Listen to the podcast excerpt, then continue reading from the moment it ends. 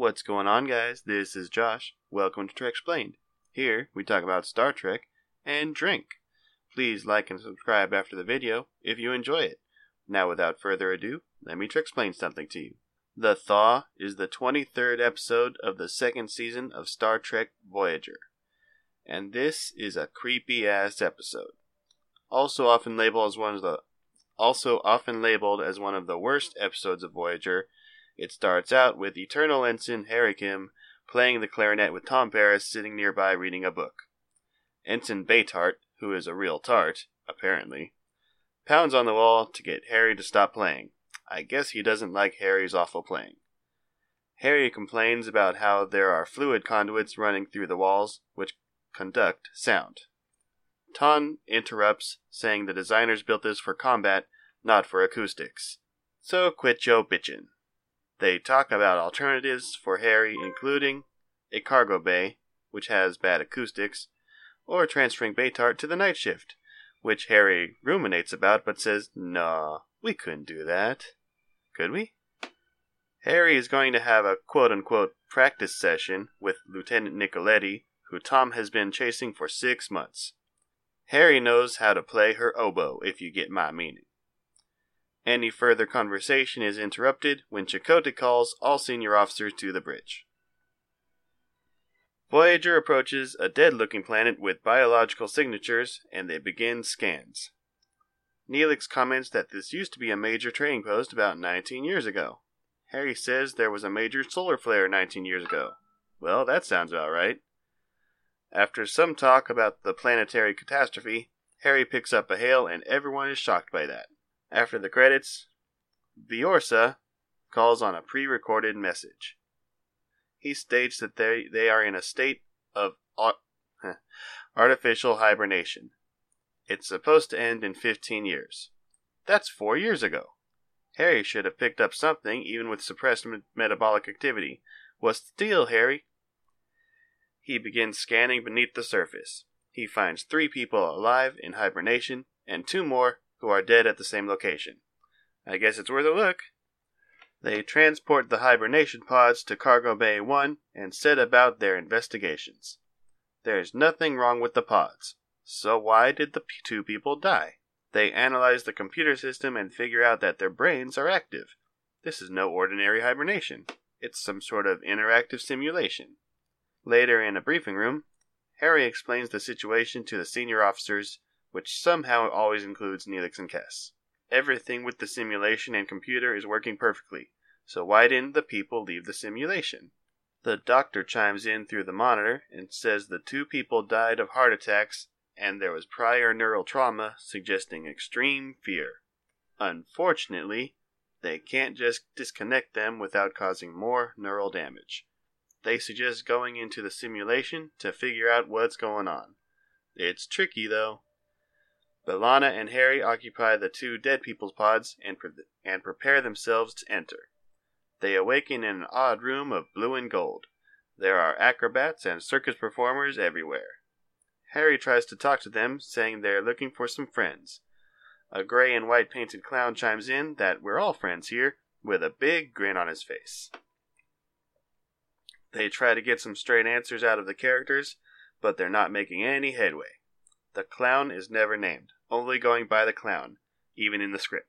The clown interrupts things and forces everyone to dance. They bring them to a guillotine, and an executor chops a wooden branch to exemplify the machine. They try to leave, but are stopped by the characters. Harry is handcuffed and brought to the guillotine. They are about to execute him when three humanoids enter and stop them from doing it. They say that they're aliens, and if they kill them, they might shut down the whole simulation. The clown orders them to release Harry. The clown basically tells Harry and B'Elanna that he owns them now. Harry suggests the clown is a virus, but he mocks them about that. The clown says he knows why they are here to release the humanoids. But if they do that, then all the characters will disappear. A panel opens on the wall, and that is Starfleet's wake up call. They head there to leave, but the clown threatens to kill one of the other humanoids. Starfleet doesn't understand how, since none of this is real. The clown explains that he scared them to death.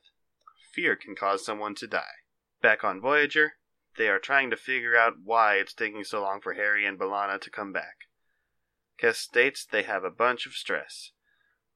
Probably why they're refusing to leave. All sorts of medical shit is happening.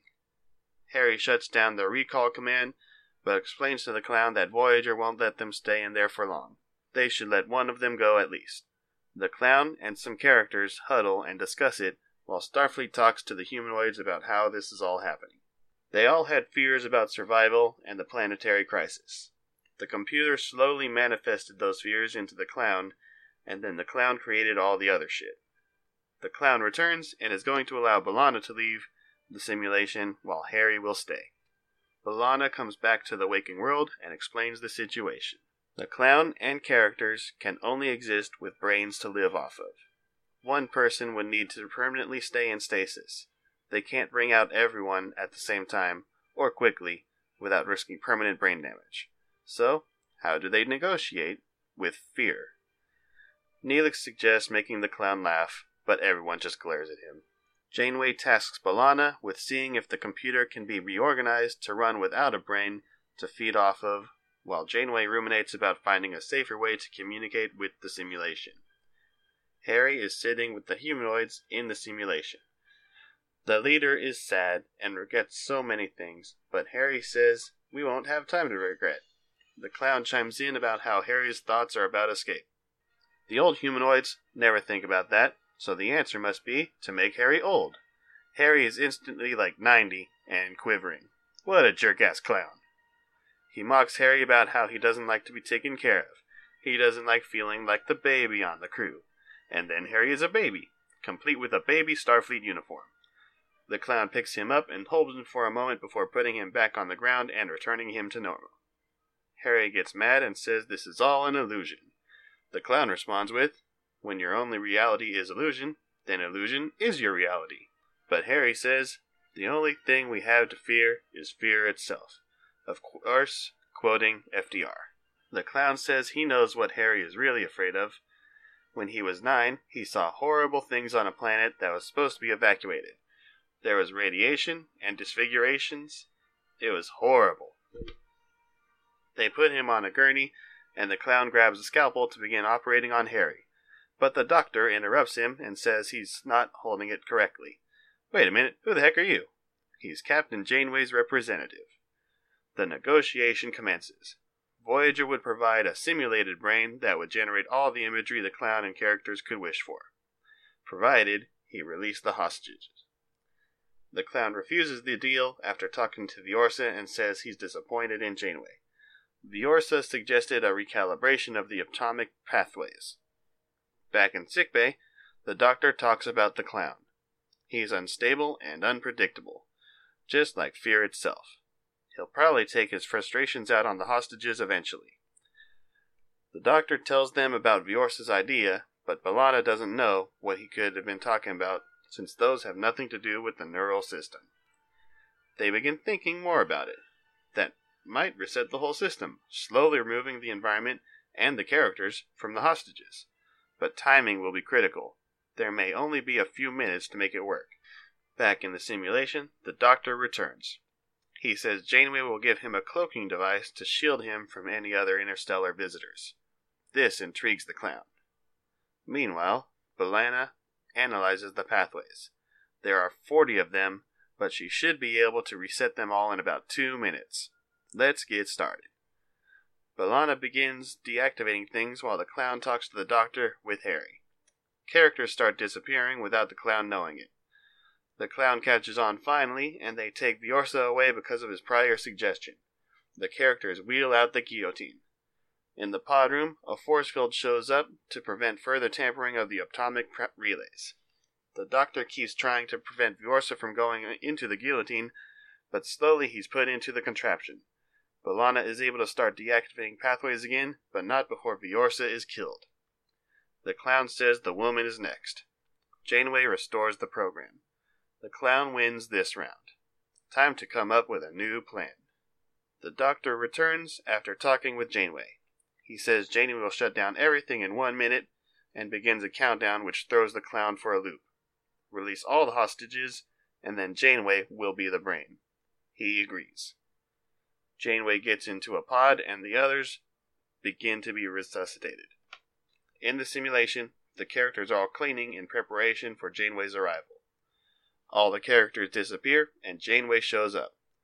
The clown releases the others, and Janeway begins talking to the clown. She reveals that she's not really Captain Janeway. She's a holographic mirror of Janeway. Slowly, the clown realizes he's a goner as the people begin waking up.